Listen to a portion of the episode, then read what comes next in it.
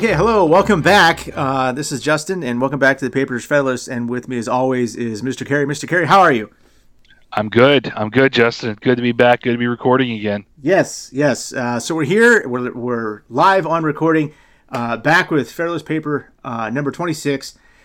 And Cary, do you want to reprise your role of summarizer in chief and take it away? I am going to reprise my role, and I'm going to try to do it in a little bit more concise and less chronological fashion this time. Um, the big idea behind uh, paper 26 is essentially the defense of the idea of the legislature or having standing armies. Uh, and this is sort of uh, a development of uh, the military topics that uh, Hamilton's been talking about the last few papers. Um, in classic Hamiltonian fashion, of course, he opens up by basically suggesting that his opponents and uh, intellectual adversaries are basically naive fools.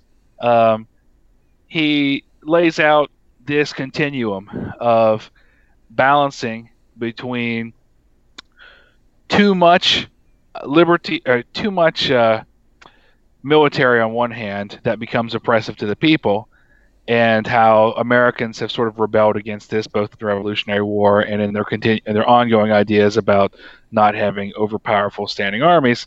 But on the other hand, a military that's so weak that it really can't defend the country at all, and he p- places himself in the position of being the one who will find the ideal balance. Um, he suggests that um, the opponents of the Constitution are essentially arguing that you know they're that presenting a false choice that you can't have a military at all if you're going to protect liberty.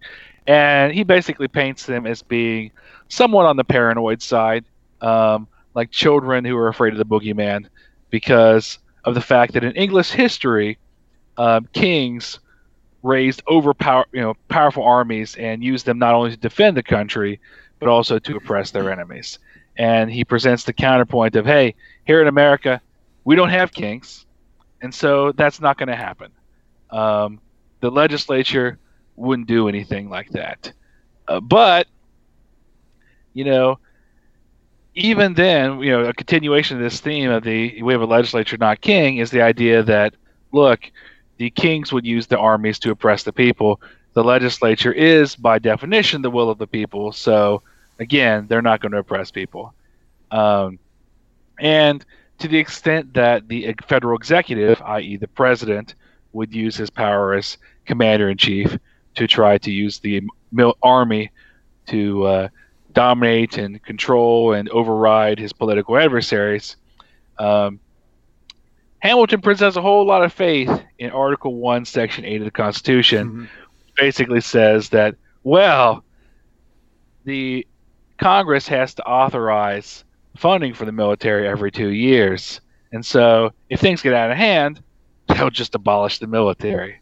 Problem solved.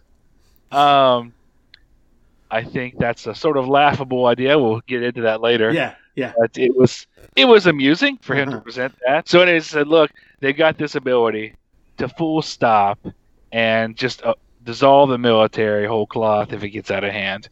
But um, after really going on about that for a bit, he says ultimately we've got to take a uh, calculated risk and have a strong military because you know it's important that our liberty be protected by military in case of foreign invasion, rebellion, violent internal factions, and so in the end, even if it's a bit of a risk, it's one worth taking. So, not necessarily a chronological review of the paper, but I think that highlights his big ideas and big persuasive points. Basically, uh, again, the, the, the, federal government and, and is the place where military power should be held or lodged. Lodged. All right, so that I think summarizes the paper pretty well. So let's let's start off with this idea of once again Hamilton saying, "Hey, you know, if you don't agree with me, you're just naive. You're stupid. You don't appreciate and understand the dangers of the world. So if you know, you wanted to uh, champion liberty instead of having a uh, strong, powerful army at the ready, you know, then you're just you're just an idealist or you're just uh, naive. What do It you is classic Hamilton, certainly. Yeah, it's it's classic uh, uh, Hamilton, but it, it rings true for uh, much of our uh, politic in the 21st century. I think post 9/11 here in America, right? Look, you you want to see bipartisanship in 21st century America? Look at all of the defense authorization spending bills that have come out of Congress since post 9/11. Look at all of the um, the the area in which our uh, two factions, uh, uh, the two modern political parties, uh, most align post 9/11 even in all of the debates, everyone wants to. Well, not everyone. I shouldn't say everyone, but it's it's overwhelmingly the argument for I'm tough on defense. I'm strong on national defense. I'm for national security. Right. I mean, the first one of the major pieces of legislation post 9/11 was the Patriot Act, and it was named. You know, mm-hmm. that acronym was no doubt chosen, in my mind at least, uh, to help. You know, like, are you anti are you unpatriotic if you voted against this bill in the congress that's why it's so ridiculous to me that he he puts so okay. much faith in this naive notion right, we'll get there we'll get there well, in a minute but if, but if the military gets out of hand we'll just we'll just abolish it we'll yeah. just stop funding our military yeah. Again it's like take the most pacifistic member of congress right now yeah. i don't even know who it would be but just hypothetically you know and i don't think I can't imagine even that hypothetical jellyfish you know, Senator Jellyfish McPeacenik, well, you just right you there. know, ever voting to defund you, the military. Ref- it's just not going to happen. You refer to somebody who who perhaps would be not vote for a military funding bill as a jellyfish. That even in your example, no, you no, no. I'm, yeah. Uh, don't get me, uh, yeah. don't get me wrong. I'm saying no, I'm like, not. You but, can. I'm not just saying yeah. not vote for a military funding bill because you couldn't. It's not something like. Uh, you know, building a, a, miscellaneous bridge in Rhode Island that you could just get away with saying voting no on without explanation. Like, yeah. you would actively have to campaign to make it happen. You'd have to try to move this thing through. Yeah, it, it's not something that's going to be going through the dead of night. It would be, you know, I could imagine someone who is very far left on national security say, I mean, someone who's very far left on national security, if they made a motion to say reduce funding to the military by thirty percent or yeah. something. That would be national news for the you know for a long, long time.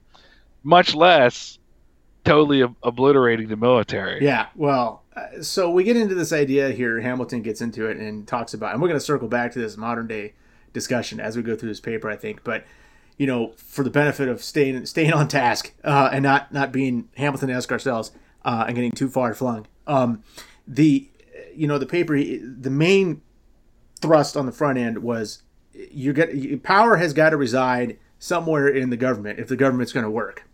So where do you put it?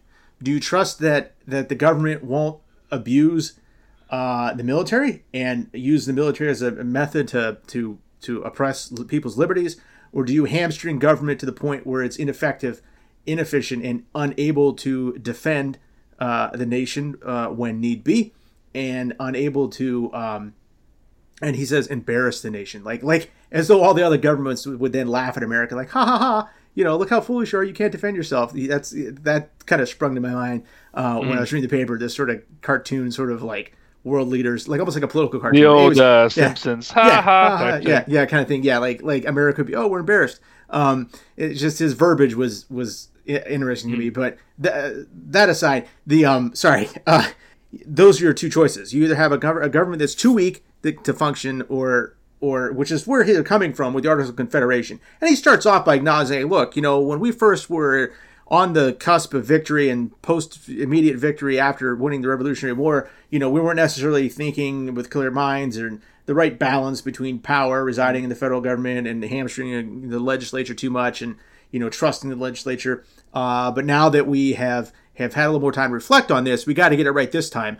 Otherwise, he says you're going to end up in a situation where you just spiral and constantly go back to revisit this this balance and and and constantly adjusting it and never getting it right. And so we really need to get it right this time. And that was a point. What this paper lends itself yeah. well towards is checking off all of the logical fallacies you could put together in assembling the argument just to keep score. Go ahead. So far, you have gotten us false choice mm-hmm. between you know, too extreme. Mil- yeah, too extreme of military or the country's destroyed. Yeah, you've just mentioned slippery slope, Yep. one thing will lead to our eventual to another, eternal damnation Yeah. and destruction. Yep. Keep going, sir. um, uh, what else did he go? Uh, um, uh, so that's that's like the first third of the paper, if I'm r- remembering correctly. Uh,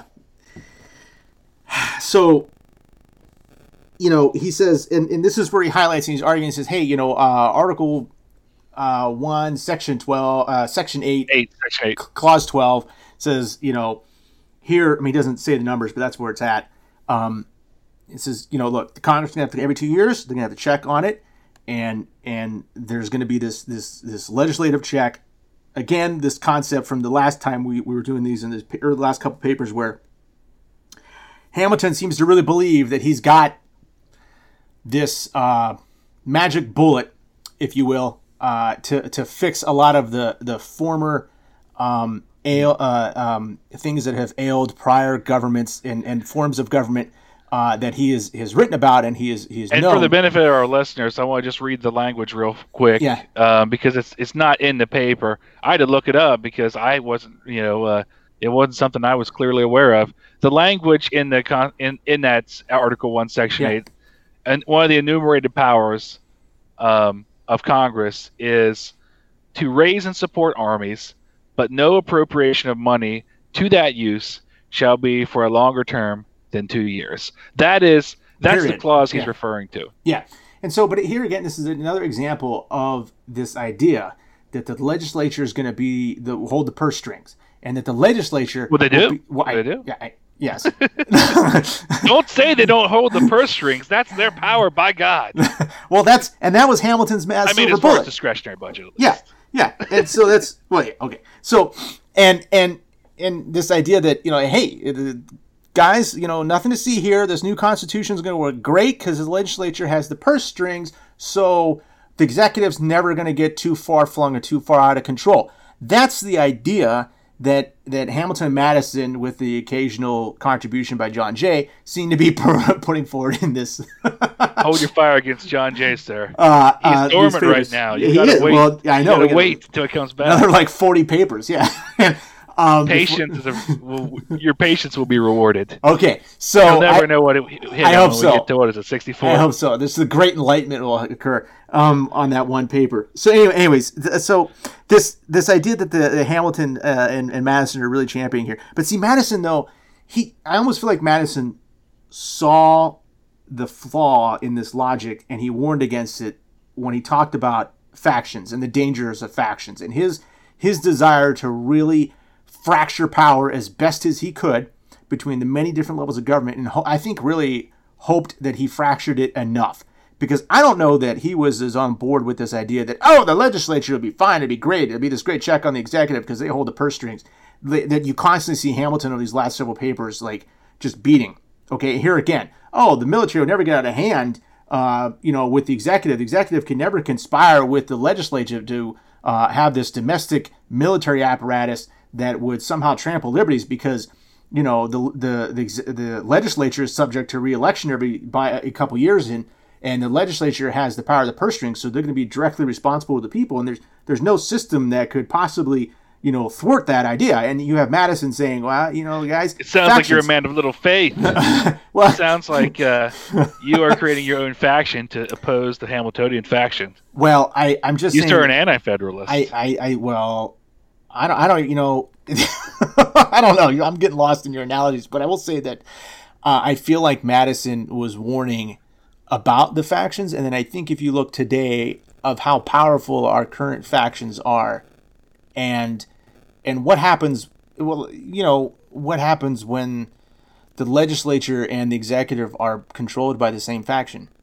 And, Yeah. and and does the Well, I legislature in modern times really use that power the to go that purse? far. I mean, You know, and you to know, my earlier point about he seems yeah. to put a lot of faith in this idea that this le- the legislature he almost treats them like a direct democracy of they are such an embodiment of the will of the people, People, yeah. that almost by definition they can do nothing that is not somehow a manifestation of the will of the people they don't Mm-hmm. seem to you know ever consider the fact of you know the legislature could sort of go off the rails um, i mean even in that time Yeah. they were how many? Well, what fraction of the population? You know, I believe it was you know mainly white landowning males at the time voted in the legislature. So, you know, I think, I think where you, where you who are allowed start is is the is the will of the legislature itself the will of the people. Yeah. I think that's debatable. You know, he seems to imply Yeah. that well, it's the legislature against the executive. Yeah. Um, and because the legislature is the defender of the people versus the states, Mhm. and especially in the progression of history, I think that's a debatable proposition. Because we're not a direct democracy. No. I mean, the legislature can and does do plenty of things that the majority of Americans don't necessarily support. Well, and that's look. I mean, that's kind of how the system's designed, right? To protect the minority from the tyranny of the majority. Like that, like in some instances, that's ideal. You wouldn't want a majority representative body in the legislature to turn around and say, "Hey, here's this unpopular minority group. Mhm. We're going to take away their right to vote. We're going." well, I don't even. I'm not even Yeah, trying okay. to go at like minority versus majority. I'm just talking about the legislature. Do you know? We live in a two-party system essentially, Yeah. and so you have to pick Team A or Team B.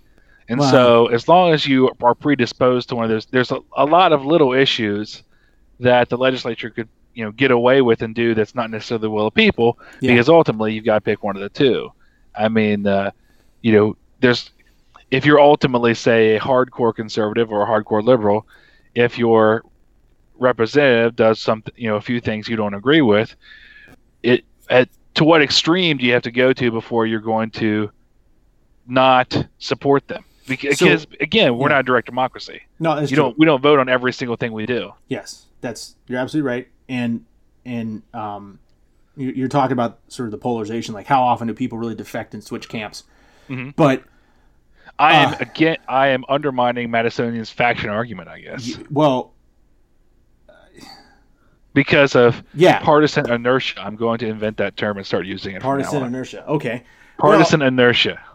Well, that's but that, Ham- Hamilton polarized talk- partisan inertia. Mean, Madison was, was the belief was that if he fractured the the responsibilities and the powers of government through different levels of government, that there would never be one group that would occupy top to bottom all the levels of the government, and it could coalesce and push forward one sort of set principle or ideals, um, and that all forms and thoughts of government would flow through that one lens, and that other viewpoints would be rough to the side. And so, but arguable. Now i mean we're getting off back to the faction conversation like isn't that what is that is what is happening today? When you get when you get this top to bottom you know uh, approach to, to, to governing from from from dog catcher to president you know people vote one way or the other. Like it's it's the faction argument um the, the faction nightmare of madison coming to realization.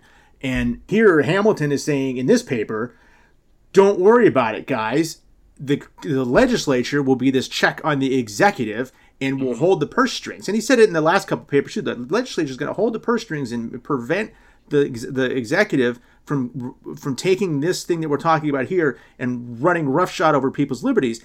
And and you know, my question is in modern times, is that really does this paper still hold water today? Given the No. current political environment, No, it does not. When you when you have these political It factions, like when a they're sieve. when they're con- if when all the stars are aligned between the legislative and executive, you know, and, and I'm not arguing for one political party or the other. I'm just saying when that happens, and and the the both parts of the Congress and the executive are all aligned on the same on the federal level, all with the same uh, political faction.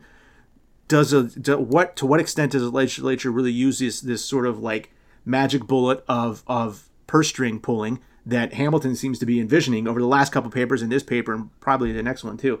Uh, and Well, I- obviously, the you answer know. in our history is never. yeah, well, in our, our I mean, lifetime, yeah. we have in more distant, in the more distant past, you know, after Yeah. World War One, for example, and Yeah. after like older wars than that, shrunk the size of the military, but it wasn't out Mhm. of, you know, fear that the executive was abusing it so much as just a money money saving device. yeah, So, I mean, in the post World War II regime, uh, you know, it's almost inconceivable. yeah. Inconceivable. Well, it was Eisenhower, right? The uh, they warned about the rise of the uh, ind- military-industrial complex. That he did, So but he was too late. too late. He was a part of it. Eisenhower was part of the problem. He, he was no peacenik. Now, So granted, he On his way out, you're saying he was like, guys, no, really, this is gonna be a problem. Trust me, I, I'm part of it. I know it's well, he thought he could get it done on the cheap. He thought he could Yeah. rely on uh, nuclear weapons only and, and not use any conventional weapons, but that didn't work out so well in the end. Mm. Because, and you know what? That's a great that's a great accidental point that you can not the whole argument that the power of the uh, Congress to essentially disband the military and stop funding it hmm somehow controls it Mhm. uh, fails for the same reason that America uh, could not stop um, the Soviet Union and the and the communist bloc from doing whatever it wanted to, despite having a massive amount of nuclear weapons. Is because you know to the extent that you know during the Cold War the idea was mutually assured destruction. You know if America or its allies got attacked, it would basically nuke everybody, and then the Russians would nuke everybody, and you know, so that's why there wouldn't be wars because everybody was afraid of everybody getting killed. hmm But it didn't work out because what you know, how how low are you going to put that threshold? You know, if if your enemy takes one village in one town, are you going to destroy the whole world for it? If they take one Mhm. small country, are you going to destroy the you know Mhm. that that's why we had you know that's we had Korea, we had Vietnam, were those country was that territorial conflict worth destroying the world? And the answer was obviously no. That's why America started building up its conventional weapons and, and seeing the limits to nuclear arms superiority. So the reason I must um, disagree with Hamilton is unfortunately the same reason I must agree disagree with one of my favorite authors of science fiction, Okay. um, Frank Herbert of Dune. Uh, I kept thinking about this quote the entire time I was reading Article 26 or Federalist Paper 26 when it talks about well if the if the army gets out of hand then Congress just defunds it. And that quote by Frank Herbert is the power to destroy a thing is the absolute control over it. hmm Um, that was a favorite quote of mine from sci-fi, but I think it's incorrect. I think that you have to have a certain amount of will um, and the willingness to take extreme action to make that true. Um, it has to basically be, to borrow the term from the international security world, you know, mutually assured destruction of, look, or you know, or in more layman's terms, playing chicken. You know, mm-hmm. you have to convince that your opponents, you know, if need be, I'll do this crazy thing that none of us can step back from Yeah. in order to make my point. And I so Hamilton's wrong. Frank Herbert's wrong. The power to destroy a thing is not necessarily control over it because until you reach that point where you're willing to destroy that important thing, you have near, no power. As long as the other side thinks you're you're bluffing, you have no power. hmm Very similar to again the war analogies I love to go to Dwight Eisenhower in Mhm. the decision to, to launch the D-Day invasion. Up until the point where that invasion was launched, he was the most powerful, most important person in the Allied Supreme Command. But as soon as he gave the order to attack and the troops started going on the beaches, he was not at all powerful anymore because he had no more control. The only decision he had the power over was to attack or not attack. But once that decision is made, there's a lot that goes beneath that level of threshold. So, hmm so again, all of those reasons is Hamilton's argument just doesn't work. It just Yeah. doesn't work. Yeah, I mean, I, we can continue to look at the paper a little bit more, and you know, he's got this idea that you would never build up such a domestic army that would be a mm-hmm. threat to the people's liberty, because mm-hmm. to do so would take so much time that, and, and it'd have to be a controlled, elongated conspiracy between the executive and the legislature, and that just would never happen. And then he goes so far as to say, like, if you actually think that's a possibility, then we should just scrap this whole thing and put all the power in government back to the county level and let people just manage the affairs that affect them directly on a local level, and that's it. And just we're just there's no federal government done. okay, because because if you don't, you know, like so you either you either have faith and you trust in the system that Uh. that no one's going to abuse the power, Mhm. uh, or or we just scrap the whole thing and don't even try. Is, is kind of where he goes. And again, we're talking But about that time argument's another reason why it doesn't work in the modern world. Because back in Hamilton's time, Yeah. you know, when you're fighting with muskets and maybe some cast iron cannons, Mhm. you know, the idea is, well, you're going to have your musket for shooting squirrels and deer, anyways. I guess your rifle musket. Yeah. So not a huge ramp up to produce that. Yeah. You know, you're going to produce your cannons ahead of time and have them on hand. But like two years was a realistic schedule for equipping your army. Yeah. You know, and it was incremental. You know, okay, we need more guns. We need X number of more guns. But military purchasing doesn't go like Oh, that well, anymore. come on, we- you we can- can't plan in two year. You can't do anything in two we can, years. we can stamp out those. F thirty fives left and right. What are you talking about? We got, we boom. There's Hey, another. There's another dozen. growing up, growing up in the in the 1980s, the early 80s, yeah, yeah, um, was when a lot of the you know the famous you know F-15s, F-16 fighters and Yeah. whatnot. That's when they you know showed up in the in modern modern air forces in the U.S. Air Force, and they're still flying. yeah. You know, here they're still flying. I mean, they're not the cutting edge anymore as much, but it's what for, you know, 40 years or so later, and it, so I mean, so that's me- 22 year periods. Let me. I don't know if you know this, or not. I know you. you you're a, st- a student of military history, but I uh, am a descendant of of, of, I'm a scholar of military of history. military. Uh, a descendant of, of military engineering. Uh, Uh-huh. my, my dad being an aerospace engineer. Um, and and uh, so tr- a little trivia, a little factoid. Uh, the F sixteen was the first plane that was fully uh, fly by wire, which is that Yes, up until called the electric jet was the Yes. nickname it acquired because of that. And so, and for the listeners who don't understand what fly by wire means, um, it's it's up until the F sixteen, every plane had at least some gear and linkage that when the pilots Mm-hmm. used a control stick to go left, right, up, down, there was some physical linkage to, that that moved the flap on the wing or on the back tail fin or whatever. Exactly. And That's why there was a physical strength component of flying So- airplanes prior to the F-16. Yeah, and so now you have this, and the F sixteen is much more responsive. That's why it was could fly circles around everything else, and um, and they did a lot to uh, basically uh, with the slipstream of the jet to make it almost very quiet on the approach. Like we, Mhm. you know, by the time you heard the engine, the bombs were on the way. Um, was you know, but which is a nice trait to have in a fighter bomber. yes, yeah. So um, anyway, so I don't know where where we're going with all that, but um, That it takes longer to two, Oh, yeah. two years to Yes. go to military. modern military. And you know, you don't even have to go into the realm even of military to show why this doesn't work. Uh, again, of this this fallacious notion that the, the power to destroy something is the power to control it. Um, look right now to more contemporary times within the last ten years or so. It's Mhm. been in the news a lot more, and and uh, even extremely recently, the idea of government shutdowns. That's Mhm. a non-military example of the power to destroy a thing. It's a game of chicken. You know, one side or the other is saying, "Do what I want," or I'm going to run the whole thing into the ground. Yeah. we're gonna we're gonna burn this damn village in order to save it. Yeah. You know, call my bluff. Yeah. Um, and you know, we've had more of that in the last decade or so. But yeah. that you know, even with that, someone folds always at some point, Yeah. and the people who have held out for you know getting benefit you know, to politically benefit or uh, you know get a budget benefit or spending benefit out of shutting the government down haven't been highly successful. No. because and that's really a good example of the of that bargaining position in action.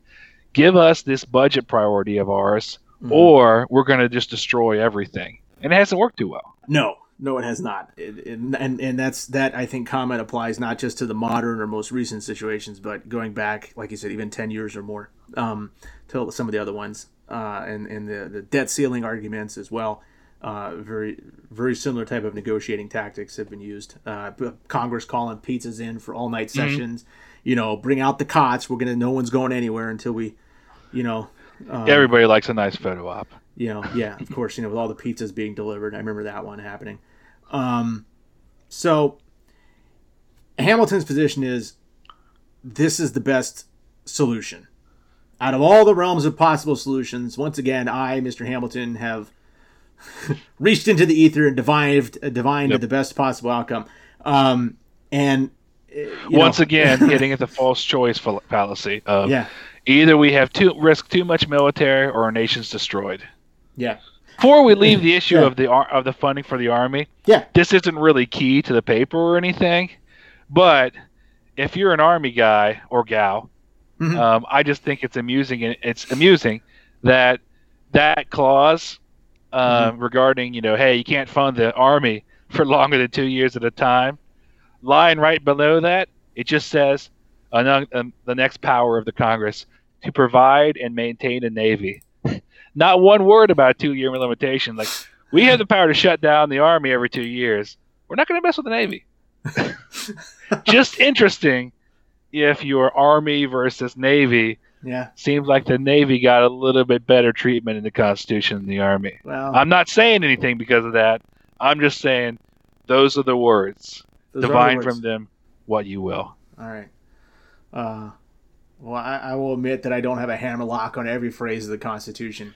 Um, oh it's been too long since i've heard the phrase hammerlock. I. I don't get it i don't hear it used in my everyday conversations as much. I, I it's love been too long since we've recorded. I, I love the usage of the phrase i've hammer not gotten hammerlocked by anyone lately. Not for a year or so so so um, i've missed the hammerlock okay. Well, it's it's back. It's back in full effect, and we're gonna see if we can hammer lock. I have been well and truly hammerlocked tonight. um. Anyway, anyways, uh, I I don't know that there's a whole lot more to beat out of this horse. Um, on this paper, uh, I think we both. Um, there's not, you Yeah. know, I know we have been really dwelling heavily on this, you know, ridiculous in the notion of defunding the military two years, and I don't want our listeners to think that we're a pair of one trick trick ponies. Yeah. But one of the reasons I think we're hammering it so heavily is this is really the one-legged table that he builds his you know lays out his entire argument on. I mean, Yeah. there's nothing else as far as like push comes to shove. Why the president won't get his army and just start running around, you know, dominating the whole country, oppressing all the people? Hamilton's really squarely resting it all on this. Well, the Congress will just No. defund them. Wait, I wait, mean, wait. there's other things Hold there, on. but this is the main point. That is the main just- point. They're going to stop paying. They're gonna stop paying. That's the main point. And and the reason why this will work is because in Hamilton's mind, it's impossible. It's it's it's to the point of such laughability that if you even think that this is a possibility, then we should scrap the idea of a federal government altogether.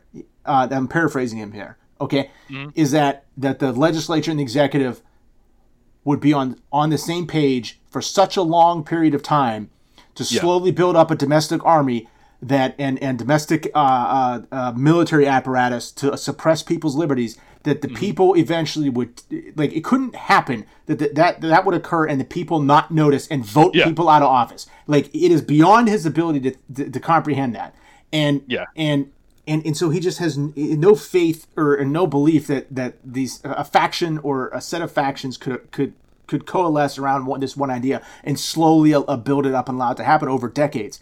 Because he's right that you know starting from where they're at, which is basically hardly any domestic military, um, to uh, to where we're at today, like it, it did take a very long time. So this isn't something that was going to happen within the course of two years. So he thinks the two year money money check is going to be you know uh, going to going to work. So it's it's the impossibility of of of the factions aligning over the course of a very long period of time.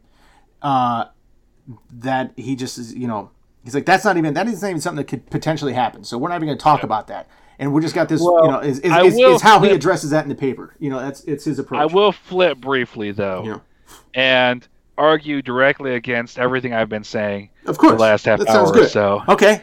in a true lawyerly fashion by saying, despite how ridiculous it is to us today and how how much we are laughing at Hamilton's naivety of thinking this whole idea is going to work, Yeah. it's easy for us here in 2019 with our magical talking phones and our inexplicable horseless carriages that zip us to and from places Mhm. to look back at Hamilton's world and say, ah, that's ridiculous. But that said, it worked for a long time. Um, you know, from the period of, you know, when America first gained its independence, uh, you know, in the late 18th century, up until the, post World War II, 1944, 1945, 46, um, it worked um, because uh, that was the that was the shared mindset. That was a shared norm. Is you know when a military conflict happened, armies would be raised. Yeah. Um, troops would be mustered. They would be funded. They would go to war. They'd solve that problem. the home. war would be yeah. won. The conflict would be over, and there would be demobilization. Not just with small conflicts like the War of 1812 or, you know, mm-hmm. going after Pancho Villa, but you know the American Civil War, which was a huge conflict. You know, we raised mm-hmm. an enormous army, but you know immediately it drastically shrunk in size as soon as the war was over. Um, it took until the post World War II world where the barrier of the ocean suddenly seemed a lot smaller, but more importantly, I you know my in defense of the you know the the federal government, you know the Congress and the executive at the time in the mm-hmm. post World War II war that changed everything. I think their position would be immediately following World War II. It looked like no one else could do the job of being the world's policeman or the world's security guarantor. So America had to step up, or there would be chaos. And now it took a world war and a global paradigm shift for that change to take place. So, as much as I enjoy throwing rocks at Hamilton and saying he's a silly, short, powdered wig man of ridiculous ideas, um, nonetheless, um, I have to have at least some sense of uh, my own humility to say that uh, you know time yeah. shows there was some merit to his idea of norms and you know you know just a shared idea of that's not how America runs itself. Yes, well, I I agree. I mean, we have the benefit of 2020 hindsight. You're absolutely right. And um, our magical talking phones. And our magical talking phones and horseless, horseless carriages. Um, you know the I just what was I going to say? There was one other point I wanted to make. Give me a second. I'll edit uh, and think of it. While you're thinking, I'm going to add one more okay. silly comment, which is on the topic of magical talking phones. Um, there are times when I'm reading these papers when I wish that Hamilton, especially, had the aid of a magical talking Clippy who would pop up and say something to the effect of, "So it seems like." You're looking to write a Federalist paper, would you like me to help you, you, eliminate some of these unnecessarily fancy words that don't really add any meaning to what you're saying? Or whole paragraphs. Um, do you, do you want to, do you want to explain or remind people who Clippy is in case they aren't of our uh, particular age demographic in that 10 year span time frame? If they are not, then they need to watch some sort of 90s oriented documentary on how to, to learn word. the glories yeah. of Clippy. There was Clippy, the talking paperclip, who would sh- help you type letters and in Microsoft Word, your other he'd, correspondence. He'd I believe had a dog too. Yeah. I think my wife liked the dog a little bit better. I don't remember the dog. I, I think there was a robot. I, I remember. The, yeah. Once you got beyond robot, they were all B-listers, in my opinion. but I think Hamilton could have used the assistance of Clippy. Oh, I know what I was going to say. The one other point in Hamilton. Oh yes, yes. Um, that that one thing, other thing that that Hamilton at least references and, and talks about. There's two actually things that would to not so that we don't be accused of just spouting off and not doing our job here in the paperless fellows. The other two points in Hamilton. Well, we are unpaid volunteers. Um, that's true. Um, knowledge is our payment, good sir. Exactly. Um, and sad currency. the um, and and I do actually really believe that, but the because I'm, I'm I will laugh at your naivety in the same way I laugh at Alexander Hamilton himself. All right, all right, I I, I consider myself laughed at, but the uh, um, the other the other two points that I wanted at least for the the sake of, of having some educational value here and doing what our, our charge was at the beginning of this thing um, the other two points that Hamilton talks about is he, he talks about he goes through and he talks about what happened in England and how it took a very long time for, for eventually the British people to to limit the the, the crown's ability to use um, uh, the army domestically and okay. um, and and that somehow the American people have inherited that sort of fear of of uh, domestic oppression via armies in their DNA of who we are as Americans. And so as a result, paranoia. And as a result, we as a people would prevent any such collusion between the legislative and the executive branch that would somehow use a domestic army uh, to to uh, uh, suppress or uh, take away our liberties, and so we we are so attuned to our liberties and so paranoid and suspicious of federal government that we would never allow the the federal government to encroach upon our liberties through use of domestic military force. Um, Liberty is in our marrow, sir. and and and that that was an ideal uh, of his that he expressed uh, in the paper. Yes. And, and uh, what was the other one? Um, there were two, and I got so far flung and emotional about that one. I think I just lost the other one in my head. Well, it, it was good emotion. I felt Um, I felt the soul of that argument. that was that was one of his arguments. Uh, He doesn't have that many arguments. I know. There's not a lot here. You're gonna you're gonna trip over it eventually. scan through the paper. He's got like four arguments, but Um, the big one is all about money. money. Yeah, follow the money. Um, Let's see, legislature's the will of the people. You got to take the risk, or the whole country's going to hell in a handbasket. yeah, uh, the people would innately have have liberty in their DNA and would never allow it to happen, even if it was Yep. tried. Uh, I do think I will. You know, one thing, and, and to bring a pop culture reference because we haven't. I don't know if we've gotten enough of them in, in this this paper.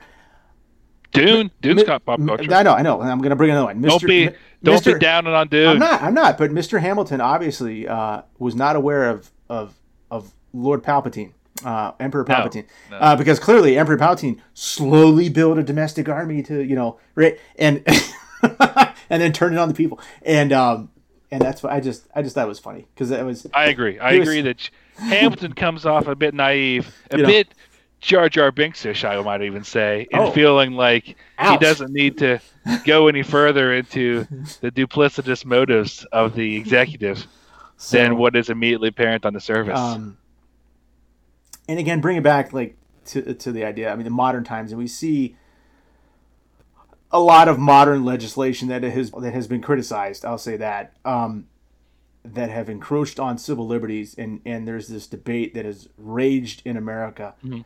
uh, since 9/11 of the national security versus um, Individual liberty. individual liberties and you know it's it's ongoing it's not settled by any means um, and uh, you know so when he when he was talking about oh this could never happen you know um, I just I had to had to chuckle because I'm thinking to myself we've been living in it you know um, where where there's been a lot of laws that have been passed that that would certainly can, oh it can be abused I know the other thought that I had was oh geez what was it he had I'm going to start selecting random words for you here soon. no, no, no.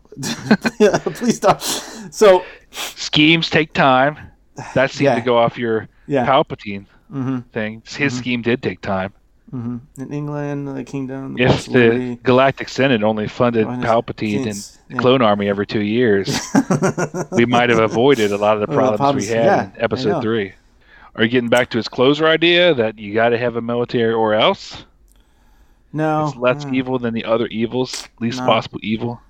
I had a I had a thought about a current modern situation, but I couldn't remember what it was I was going to tie it to. So ah, don't worry about it. Uh, All right, I it'll come to me some other time. So um, I will. I will tell you this consolation. okay, You have a chance to easily work it in next week because Okay. we are continuing on this general line okay, still I'm of sure military topics. And in episode 27 or paper 27, they're Yeah. interchangeable. Um, if we if you thought it's easy to scorn Hamilton's idea in 26 that the military can be controlled by just eradicating it every two years if needed, Mhm. he uh, puts together a hilarious idea in 27 that here's some deep stuff. Hmm. He leads by saying, America need not worry about the legislature doing bad things to the military because when governments are good, people like that. And when governments are bad, people don't like that. Be prepared to debate that Wow. next episode. Wow. I would be arguing, against it. I would be arguing that people will like bad governments and are against good governments because I think that'll be fun. okay, well, I don't know which side I'm going to fall down on. That's uh, so. I would be pro bad government. you be pro bad government. Okay. People like bad government. Maybe I'll just be on the side of anarchy. Oscar Just- just- Wilde and I will be arguing that point, and I'll I'll connect those dots next episode. And what what am I? Am I? uh, You were talking earlier. Am I, am I falling into the Federalist or Anti-Federalist camp at this point? And- I think you were uh, anti-federalist more this time, yeah, yeah, and I I think I was all of the above this time. all of the above. Yeah, I can't. I'm commitment phobic regarding the Federalist or anti-Federalist uh, position. You were you I'm, were. way, I'm just a w- way which way the, the wind ends up blowing guy.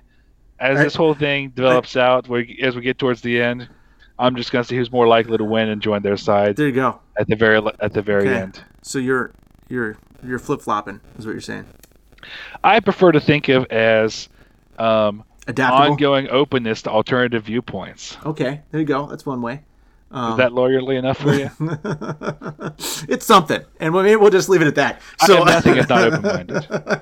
Um, well, anyways, thanks again for uh, for joining us, everybody. Sorry it's been so long. Since, Thank you uh, out there in listener land. uh, if anybody's still there, because I know it's been a little while since uh, we've uh, uh, I think posted they're something live. waiting but- on this next episode with bated breath. I, hope have so. faith in our It'd- listeners. It'd be good. Um, I hope you guys are still around. You're enjoying it, and this was a good one for you.